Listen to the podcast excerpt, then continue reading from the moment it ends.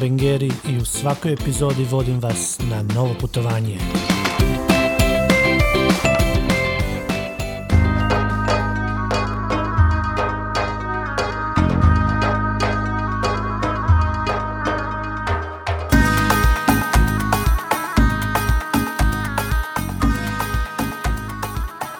Ivana ste već mogli slušati u prvoj epizodi ovog podcasta, javio se tada iz malog doma u Africi.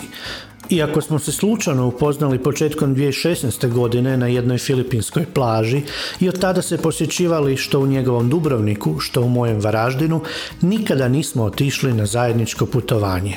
Napokon smo i to iskombinirali, te se bez puno pripreme zaputili na dva tjedna u Oman početkom studenog. Vratili smo se pred dva dana, te dok su nam sve slike, miris i okusi Omana friški, snimili podcast o našem road tripu. Ivana možete pratiti na Instagramu Dubrovnik crta dole, turist crta dole guide, a mene naravno na idemo crta dole putovati.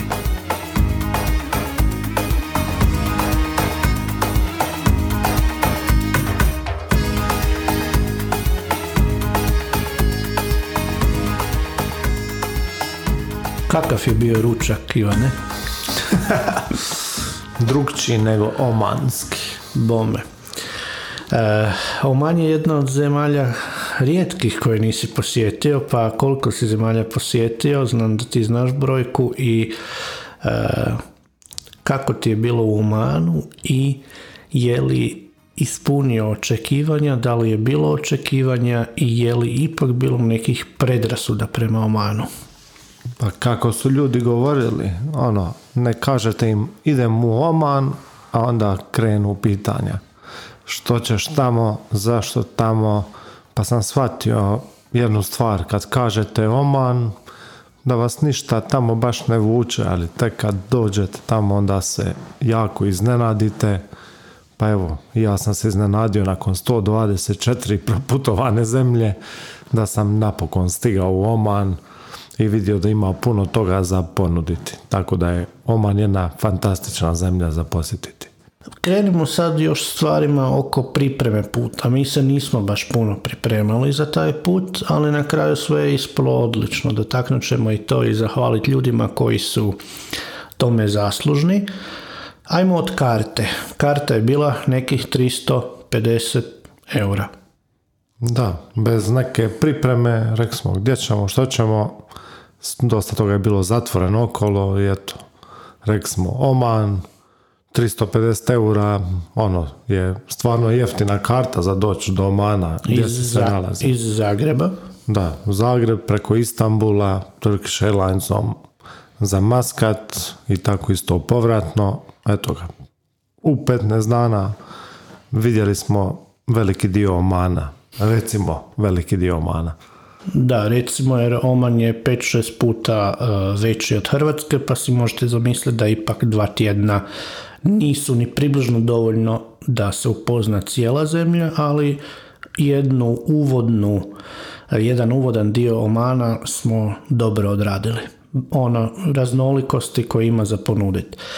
Pa moram priznati, ja sam mislio da je Oman pustinja, ispod pustinje nafta i to je to. Međutim, reci nam malo o što nas je oduševilo. Pa Oman je, jest Oman pustinja, ali Oman ima i planine, ima i predivno more, ima vadije, ima staru arhitekturu, moderni glavni grad. Što su vadi, reci, kad smo već tu? Vadi su kanjoni zrnanje. Vadi su isušena riječna korita, onako kao neki estuari gdje rijeka nalazi svoj put ili kiša kroz planine, kroz usjeke i to su kao neke oazice u kamenitim pustinjama, pustinjama. Znači, izgledaju vrhunski, možete se otići okupat, prošetat kroz, kroz vadi, tako da je to jedna od stvari koje morate vidjeti dok ste u Omanu. Odmah možemo spomenuti da su možda i najpopularniji i najljepši Vadi Šab i Vadi Bani Khalid. Evo, naučili smo napokon nakon 15 dana izgovoriti te sve arapske riječi, ali to, ta dva su i najpopularnija i vidjet ćete dosta turista ide tamo. Naravno ima ih svugdje, tako da uvijek možete obići one koji su manje zacrtani na turističkim kartama. Da, i preporuka bi bila ono što mi nismo na to mislili prije puta, uzeti neku torbu ne, vodonepropusnu, pa ako želite plivati, jer često ti vadi su dijelovi koje morate preplivati, pa onda malo hodate, pa dođete do spilje, pa je u spilji slapa, sve to da bi vidjeli, ipak treba e, korisno bi bilo sačuvati tehničku opremu, fotoaparata i mobitela, jer sigurno ćete željeti tu ljepotu ovjekovječiti i pokazivati prijateljima na društvenim mrežama. A naravno možete uzeti šator i prespavati u šatoru gdje god želite jer je kampiranje dozvoljeno svugdje gdje poželite u Omanu. I Omanci izuzetno vole kampirati, ta kultura kod njih je vrlo jaka i razvijena, često ćete ih vidjeti uz cestu, na planinama, na plaži i kad sam već dotakao Omance, reci malo, koji je tvoj dojam o ljudima koji žive u Omanu? Pa, mi imamo osjećaj da ih ima 50 milijuna, ima ih samo 4,5 milijuna, jer ono, na savršenim cestama je ono, stalno vlada neka gužva, neko prestizanje, ljudi su stvarno srdačni, društveni, uvijek će vas i pitati što vam treba, Znači, zemlja je totalno drugačija nego iz američkih filmova, kakvu propagandu gledamo svi na televiziji. Tako da, nema terorizma i savršeno je sigurno. I Omanci su vrlo gostoljubiv narod. Ako se bilo što zakomplicira, to normalno nema veze s kriminalom, jer čak nam se u jednom smještaju dogodilo da smo pitali za ključ, pa čovjek pita pa zašto će vam ključ? I eto i mi smo prihvatili da ne moramo imati ključ niti zaključavati ni sobu, niti ulazna vrata od te kuće, tako da će biti neke situacije koje će vas to, totalno zapravo izbaciti s takta. Ako imate, normalno da imamo neka e, predmišljenja, pa možemo nazvati predrasuda o nekim zemljama, na primjer ja sam u glavi Oman stavljao odmah uz bok Saudijske Arabije, a zapravo čini mi se da je vrlo daleko. Žene voze, žene idu po kafanama na večer, žene vidite nasmijane na e, večeri. Žena je sastavni dio omanskog društva koja od 70. godine ima pravo glasa. Tako je, iznenađeni smo bili nekim stvarima koje smo čitali po internetu samo da bi se ono pripremili nekim osnovnim stvarima, informacijama i onda dođete u Oman i vidite da je to sve drugačije nego što je napisano.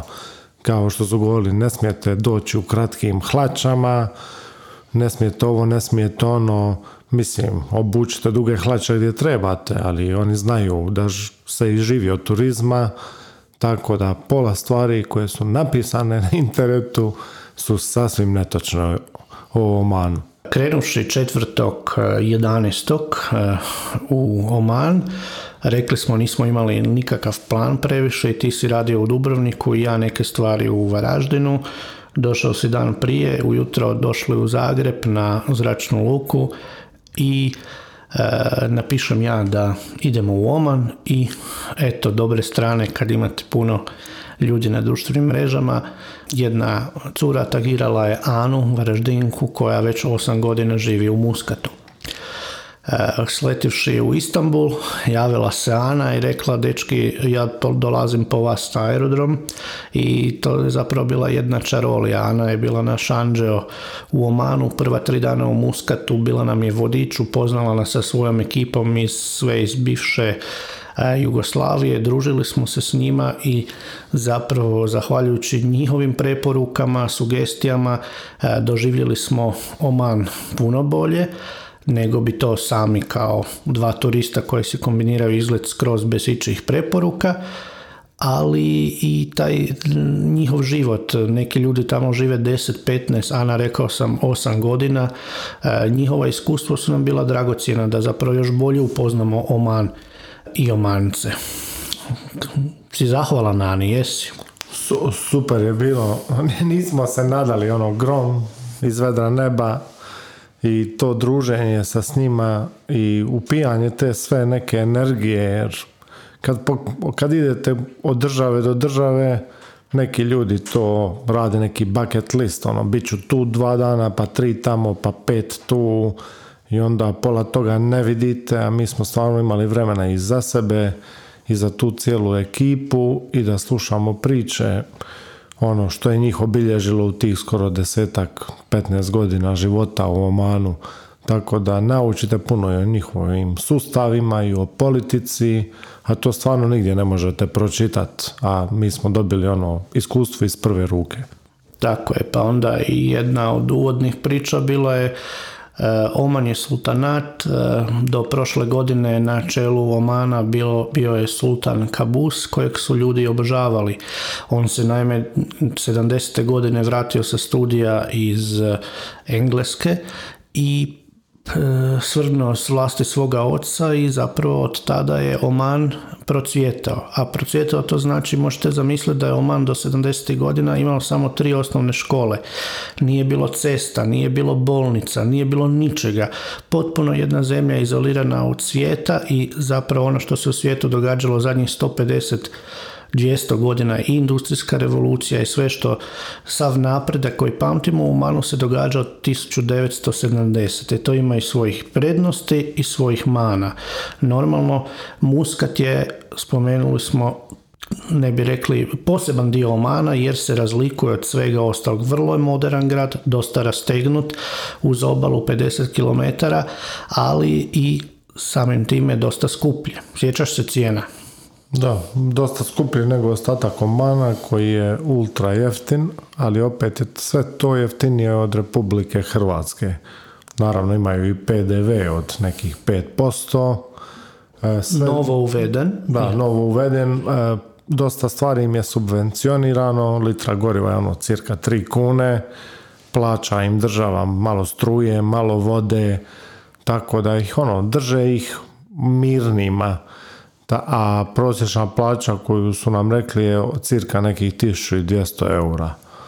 Tako da imaju sasvim pristojan život i ono i mala su zemlja. Po stanovništvu su jedva malo veći od Hrvatske, iako su teritorijalno skoro šest puta veći od Republike Hrvatske. Da, inače struktura stanovništva u Omanu je da je jedno 40% stranaca. Oni naime trebaju strance, iako rekli su nam naši novi prijatelji iz Omana da e, postoji pojam, spomenuli si pojam omanizacije, znači ipak se e, pretendira da na što više radnih mjesta budu omanci, normalno tu neka dolazi do problema jer oni jednostavno nisu obučeni za te pozicije, a moramo spomenuti da dobar dio i da su im recimo zapadnjačke radne navike na neki način strane. To je dobro i loše jer e, život u toj zemlji je vrlo opušten. I vrijeme je relativan pojam, tako da možete sve uzeti sa zadrškom od jedno sat, dva, jer njima se stvarno nigdje ne žuri, a ako vi dođete iz ovog našeg tempa života, mogli bi se, se jako brzo iznervirati ako čisto ne napravite neki ono switch u vašem ono sustavu i kažete, a dobro, sad sam na odmoru i nije mi bitno vrijeme. Tako da oni uvijek kasne, vi se možete ljutit, nervirat, oni će vas pitati ono što nije u redu, tako da baš imaju tu sijestu popodnevnu, nećete nikog vidjeti na ulicama, negdje od 1 do 5, i onda se život polako budi kad padne sunce u Omanu. Naravno, ako ste dovoljno ludi, vi budite vani od 1 do 5. Mi smo bili evo u studenom, pa su temperature preko 30, tako da uvijek su nam rekli dolazite u zimskom periodu u Oman, nemojte ništa pokušava dolaziti ljeti jer ćete se spržiti. Tako, ja sam imao jedno iskustvo u sedmom mjesecu prije tri godine kad sam išao u Emirate, temperature su bile ubitačne i zapravo za Oman bi preporučili 10. 11. do 3. 4. do četvrtog mjeseca da se posjećuje. E, No ne treba razbrinut, mi smo se i kupali u moru, temperature mora bile su 26-27 stupnjeva, tako da što se toga e, tiče brige nema, jest da je malo hladnije u prosincu i siječnju, ali e, mislim da je kupanje moguće cijele godine, pogotovo za nas.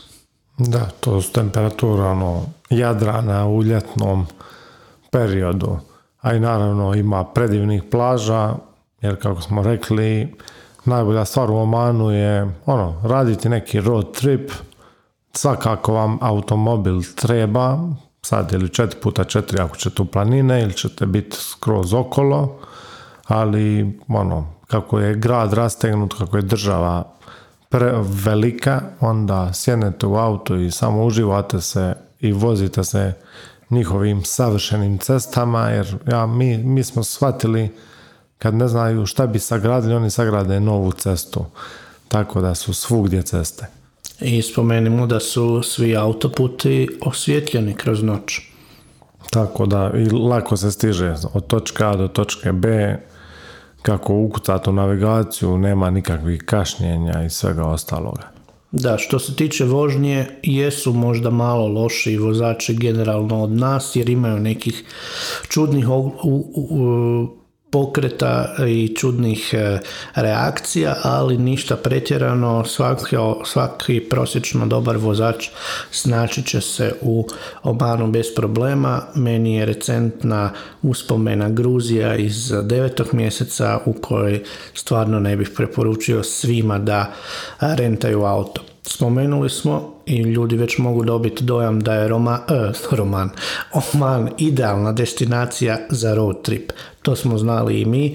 Odlučili smo iznajmiti auto s tim da smo mi, ja mislim, donijeli vrlo pametnu odluku i prvo na par dana iznajmili normalan auto limuzinu, a nakon toga za planinski dio Omana uzeli 4x4 Da, ono, auto pa džip, jer planine vas neće ni pustiti ako nemate pogona sva četiri, a ovaj donji južni dio koji je uz plaže i kraj pustinja, on se može obići sa normalnim autom.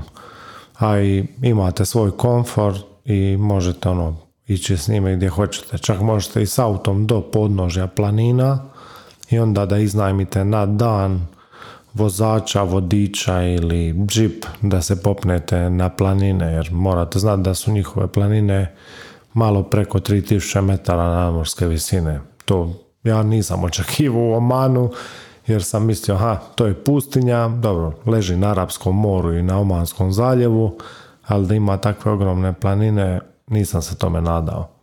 Da, dva najviša vrha su e, planina Al-Agdar i Jabal Shams. Konkretno taj Jabal Shams je čini mi se 20 e, metara iznad 3000 ili tu negdje i to im je e, Jabal Shams znači planina sunca jer je to najviše mjesto u Omanu i mjesto gdje svakog jutra prvo e, prvo obasja sunce u zemlji. E, Na podnožju tih planina postoji policijski checkpoint, konkretno e, Jabal al-Akbar, Agdar, jel da? Da, I neće vas pustiti gore ako nemate 4x4 vozilo, to je džip, i čak će vam dati preporuku kako se voziti, kad uključiti i to. I ono što je zanimljivo, mi imamo u glavi da možda je to hrpa serpentina, da to traje, ne znam, po par sati uspon, zapravo od 500 metara do nadmorske visine do 3000 dolazi se za manje od sat vremena, jer kod projektiranja tih cesta normalno oni ne moraju uzeti u obzir snijeg i let, jer toga tamo nema ili je samo pri vrhu rijetka pojava. Pa vrlo, vrlo straight to the top su te ceste. i malo da se rasladite. To kad kažemo da se rasladite, odete sa nekih 35 stupnjeva na 15 do 20, tako da su to jako posjećena mjesta sigurno kada se upali zemlja dole u donjem dijelu Omana, pa ljudi bježe malo od tih paklenih vrućina. Dobro, i vratimo se na početak, iako ova informacija neće biti uvijek aktualna, ali mi smo bili u doba pandemije korone za ulazak u Oman potrebna, potrebno je dva puta biti cijepljen i PCR test. To je trenutno na snazi, je tako? Da, to i naravno tamo smo ishodili kao neki tracker gdje smo morali predložiti da smo dva put cijepljeni da imamo PCR jer tamo se ne može ući ni na aerodrom, ni u bilo kakve shopping centre, ni u restorane ako nemate potvrdu o duplom cijepljenju. Jest to sultanat, malo je demokratski bio, onda su shvatili ako se žele boriti s pandemijom da ono, moraju ubaciti malo i diktaturice, da to tako nekako kažem, da bi se većina ljudi procijepila, jer dosta njih sad ovisi također i o turizmu, iako leže na nafti. Da, i spomenemo da je trenutna procijepljenost u Omanu oko 85%, ako se ne varam.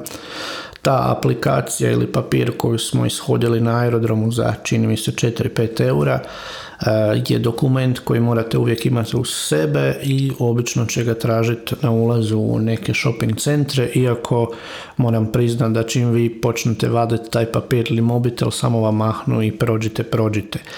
Druga stvar, svi nose maske, maske su obavezne trenutno, još uvijek eh, i kazna za nenošenje maske je 220 eura sve, sve znaju. Donijeli su takve zakone da to mogu iskontrolirati, ali zato imaju maksimalno 3, 4, 5 slučajeva dnevno zaraze covidom. Tako da mislim da će sve više i više ljudi i putovati u Oman kad vide koliko je to sigurno, uređeno i naravno kada shvate da je ono još to jedna neistražena zemlja koja nije pod turističkom nekom lupom, jer to su, ljudi su od toga počeli bježat. Sve ove velike destinacije, ljudi su ih počeli napuštati, jer ono, ne žele se zaraziti, ne žele biti tamo gdje je gužva. A sad je čak i lijepo vrijeme putovati po svijetu, jer puno ljudi još uvijek ne putuje, pa možete doživjeti neke destinacije kakve one zaista jesu. Vidjeli smo to i u Istanbulu pri povratku. Da, ono, gužva u Istanbulu uopće nije gužva kakva se doživljavala u prepandemijskom dobu. Glavnim ulicama se može lijepo proći i čak ni promet toliko ne stoji koliko je znao stajat u doba prije pandemije. Vratimo se na Oman. Nismo spomenuli hrvatskim državljanima za ulazak u Oman potrebna je viza koja može online, čini mi se da je to onda nekih 40 eura, dobijete za desetak minuta potvrdu, trebate uploadat sliku i manje više standardne podatke iz putovnice ili može i po dolasku. Jedno i drugo je opcija, čini mi se da je pri dolasku nešto jeftinije, mi smo ishodili online. Da, i zavisi o broju dana, mi smo kako smo bili preko 10 dana, je ono, tri put skuplja, rekli bi, tako da, ako ćete ostati ispod 10 dana u Omanu, viza je, ako sam dobro vidio, 12 ono, eura, a sve preko 10 dana je nekih 40 eura. Naravno, 10 dana je isto dobra stvar za ostati u Omanu, ako želite vidjeti neke stvari, jer ono, mi već nekako planiramo vratiti se u Oman. Tako je, i privatno, a i službeno E, možda i grupe, vjerujem da će možda već i u 2022. biti, ali o tom potom. E, mi smo stigli u Oman u pola noći. E, dugo nas nisu puštali iz aviona jer je bilo neki zastoj problem sa spajanjem mosta. Čekala nas Jana i potom smo krenuli u hotel koji smo jedini prije rezervirali. Da li bi ga preporučio? Da, pa spavali smo u Hilton Garden Innu. Ono, to je hotel, Hilton zna se da ima super doručak, jer nismo znali ono, ako dođemo pa ne znamo gdje ćemo doručkovati, pa ovo, pa ono, ajmo se mi prvo smjesti gdje smo sigurni, ono, na Ziher, imali smo rooftop bazen, teretanu i baš je bio dobra baza jer je bio u recimo nekom centru grada, tako da se od tamo moglo svugdje ići na bilo koju stranu, a i naravno svi znaju gdje je Hilton u Muskatu. Tako je. Iako e, ne treba imati viziju Muskata kao nekog tipičnog grada, jer tu nema niti glavnog trga, on je stvarno rastegnut na tih 50 km. Kroz tih 50 km idu tri ceste koje su, prva je do mora i tako dalje prema planini i Muskat zapravo nije širi od 3-4 km, a samo je jako, jako dugačak. Od značajnijih dijelova grada postoji Matra, to je stari dio grada i vidjet ćete da je to stari dio grada jer postoje oni tipični e, sukovi tih e, istočnih e, gradova i tamo je možda preporuka za kupovat suvenire. Oman je poznat po Tamijanu, oni su bili najstariji moreplovci, pokrivali su taj Indijski ocean i Arapsko more, znači vrlo dobri brodograditelji. Po čemu je još Oman poznat? Poznat je i po Sahiliju. To smo se iznenadili jer ono, arapska je zemlja, pričaju arapski, ali da ih dosta priča svahili, onda smo to morali povijesno povezivati da je Zanzibar, odnosno Stone City na Zanzibaru jedno vrijeme bio glavni grad Omana, držali su dio Kenijske obale pod Mombasom, tako da ono, neka se stvarno iznenadite kad čujete ljude da pričaju ono Swahili pa imate ošaj da ste u Africi.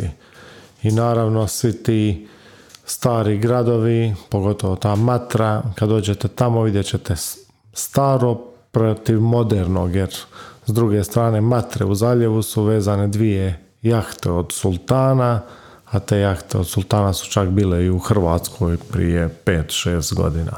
Kako ti se dopala hrana u Omanu? Baš me zanima.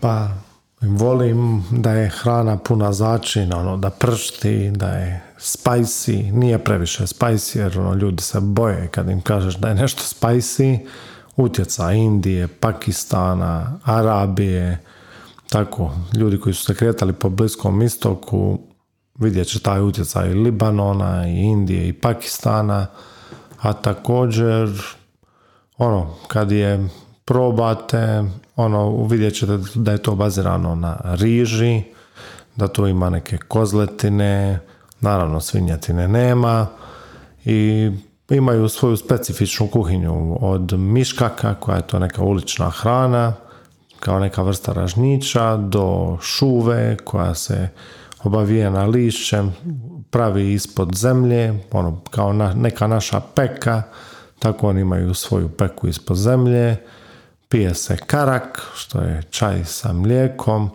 ja sam ga pio jednom jer ne volim čaj nikako u kombinaciji s mlijekom, ali ono, tako da imaju jako zanimljivih stvari. I naravno pivu smo pili ono jako malo, ne zato što nam nije bilo vruće, nego zato što nismo htjeli davati jedno 12 do 13 eura za tri deca pive. I pive ima samo u Muskatu i hotelima s pet zvijezdica u njihovim barovima ili u posebnim barovima koji imaju dozvolu za točenje alkohola, a njih e, nema puno. Tako da na jednom nismo bili žedni.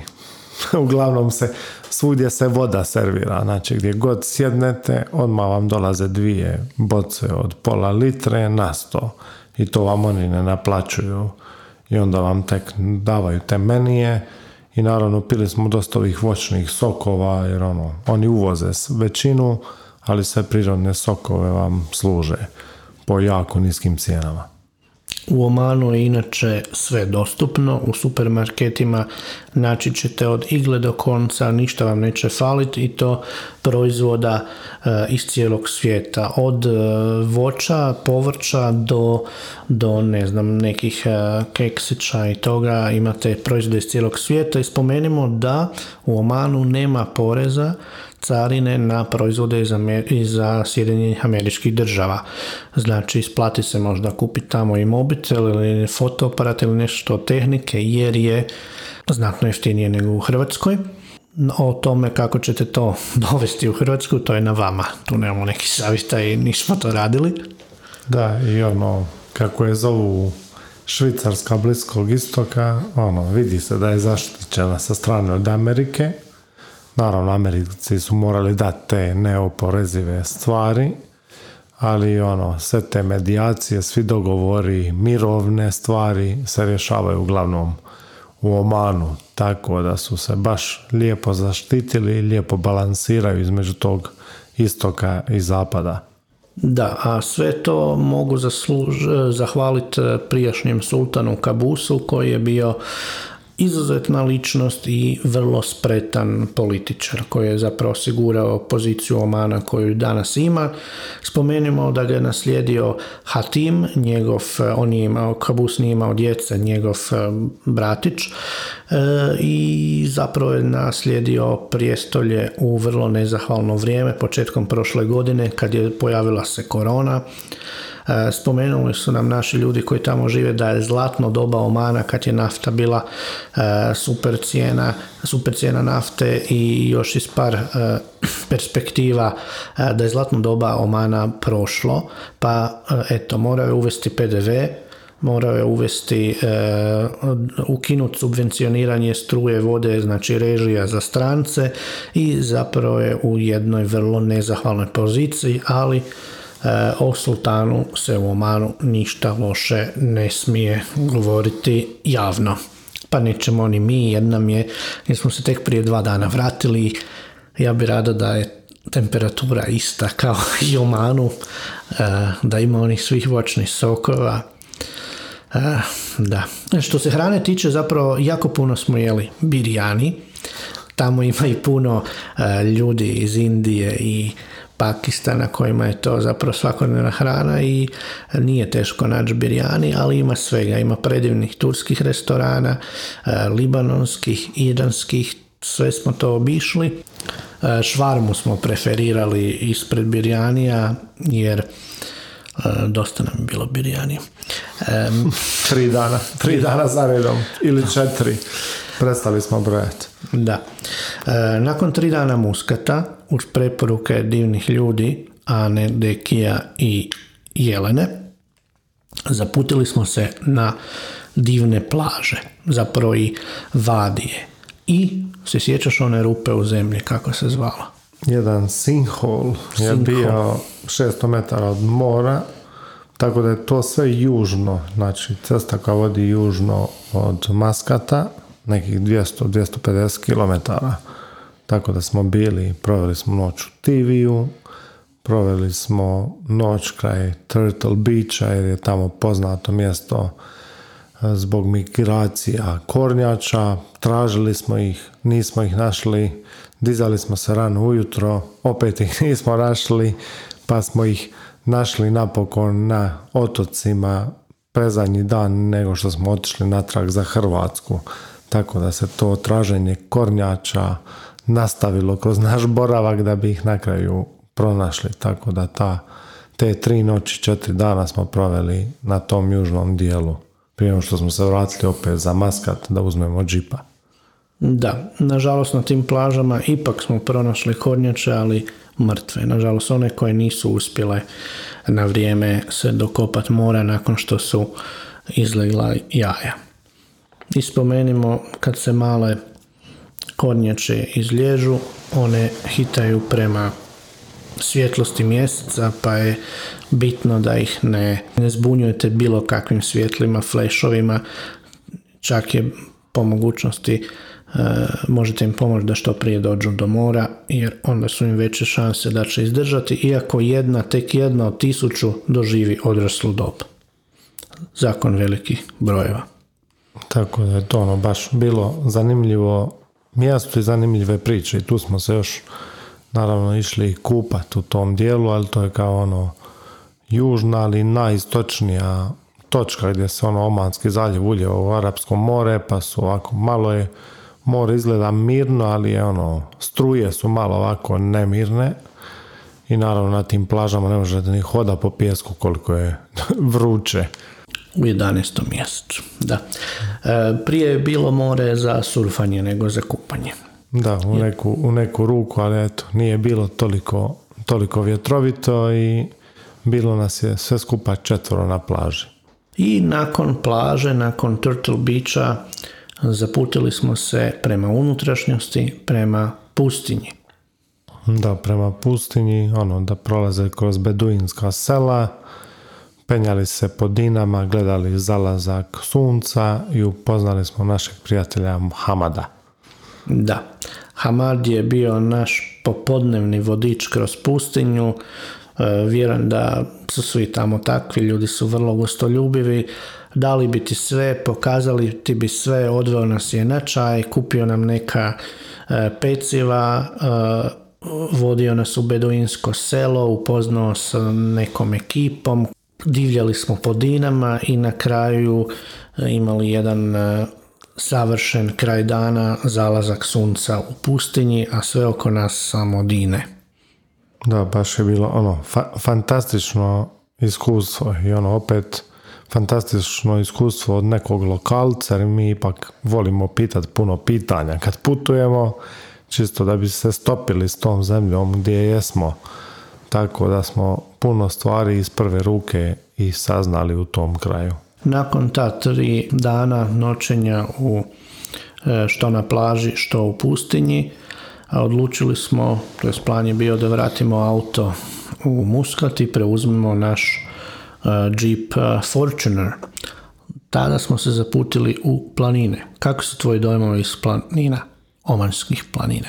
Da, planine koje nisu baš zelene, iako im imena govore da su zelene, ali naravno nema tolike količine padalina, tako da smo se zaputili u Nizvu, koja Nizva je stari, isto glavni grad Omana, izgleda vrhunski opasan na zidinama, jedan ovako baš lijepi povijesni dragulj, spavali smo i u Nizvi, spavali smo i u Alamri i onda smo, to su nam bile neke polazišne točke da bi išli prema dva vrha, prema ovome Al-Agdaru i prema Džebel Shamsu. Tako da smo se tu baš lijepo izorganizirali i zadržali četiri dana. Da, ali spomenemo, mi smo znači bili u nizini, pa se svaki dan penjali i spuštali. E, postoji opcija, postoje kampovi, i bungalovi na vrlo visokom nivou na tim, e, postoji onaj e, resort e, s pet, zvijezdica na Alagdaru, ljudi mogu birati da noćeju u planinama na praktički visinama od 3000 metara. Ja to ne bih birao, jer mi je sad zima. Ljepše je bilo boraviti dole u toj nizini gdje je isto temperatura oko 30, po noći se možda spusti na nekih dvadesetak, a sasvim je bilo lijepo po danu biti u tim planinama kad je gore 15, 16 do 20, ali da se tresem u kampovima ispod 10 stupnjeva, to ne dolazi u obzir.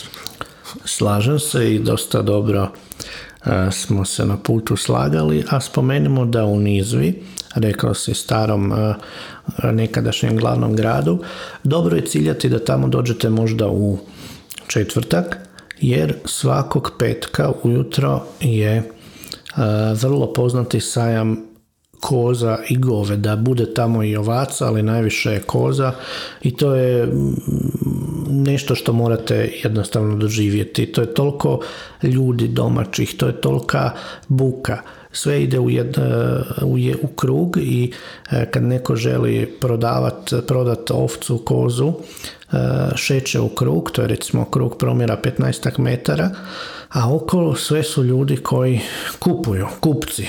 I kad želi neko pregovarati, baci samo kamenčić pred pred e, ovcu i kozu i e, oni to brzo rješavaju. Vidjet ćete, bili smo tamo, to je famozno za vidjeti, svakako preporuka. Znači, zapamtite, nizva petak oko 7 ujutro, bilo bi dobro biti tamo. Nećete zakasniti ako ste u polo 8-8, ali onda to polako ide kraju, jer nakon koza e, slijedi sajam goveda koji je ipak nešto manjeg razmjera. Najviše ljudi iz tog kraja bavi se kozama, to su s obronaka tih planina. Nakon nizve krenuli smo u Alhamru i tamo smo spavali u jako autohtonom smještaju.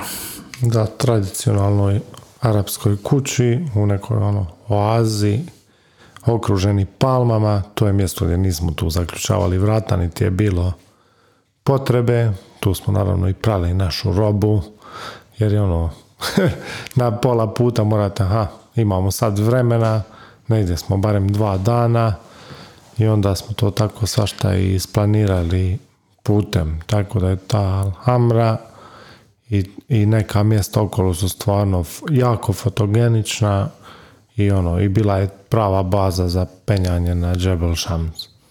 Da. I nakon 4-5 dana u planinama, u tom planinskom području, vratili smo se u Muskat, nismo htjeli forsirati neke druge dosta e, udaljene dijelove e, Omana, poput Salale, to smo ostavili za drugi put. Vratili smo se u Muskat još malo odmarati i e, živjeti na toj laganini vibri e, Omana. Da, i ono, malo smo zadružili ono, preko večeri i bili smo na jednom dnevnom izletu brodom, odnosno gliserom koji nas je vodio 40 milja sjeverno od Maskata da vidimo te kornjače, da vidimo gdje je ta migracija ptica i u slučaju da vidimo kako, koju ražu da plivamo s njima. Tako da je to bio ovako bijeg iz Maskata na jedan dan. Da, i tako je naš izlet došao kraju. Da, u ponoća smo napustili Maskat i dobra je stvar što smo imali duži layover u Istanbulu pa smo se mogli malo i prošetati Istanbulom i onda smo nastavili prema Hrvatskoj. Što si ponio iz Omana kući?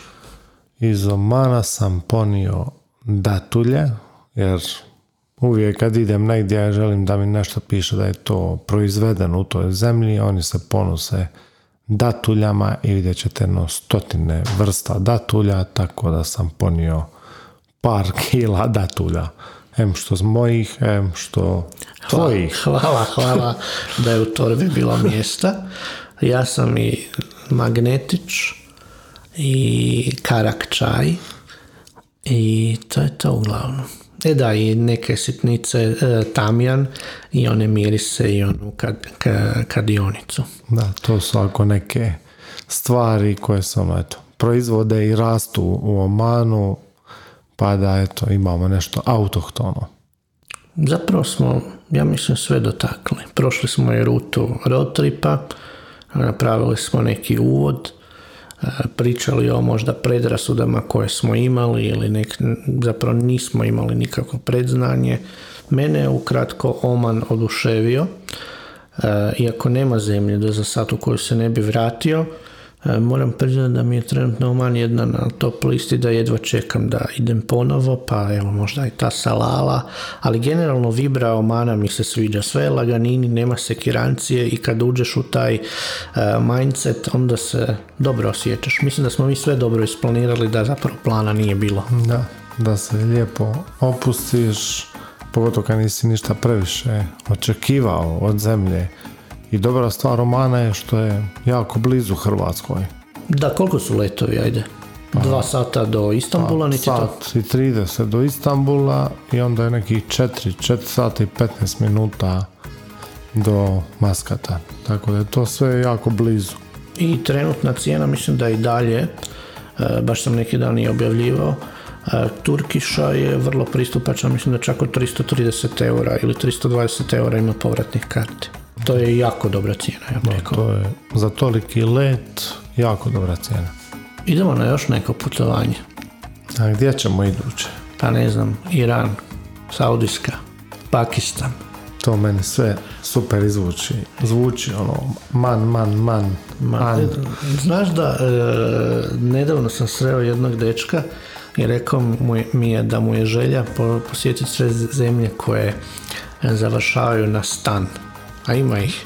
Afganistan, Pakistan. Nikad nisam evo, e, takvu bucket listu čuo. Da, ali možemo Iran Može Iran i nadam se to u roku pola godine prodano.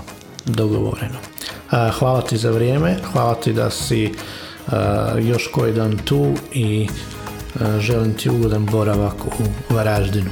Hvala, vidimo se na putovanjima. Može.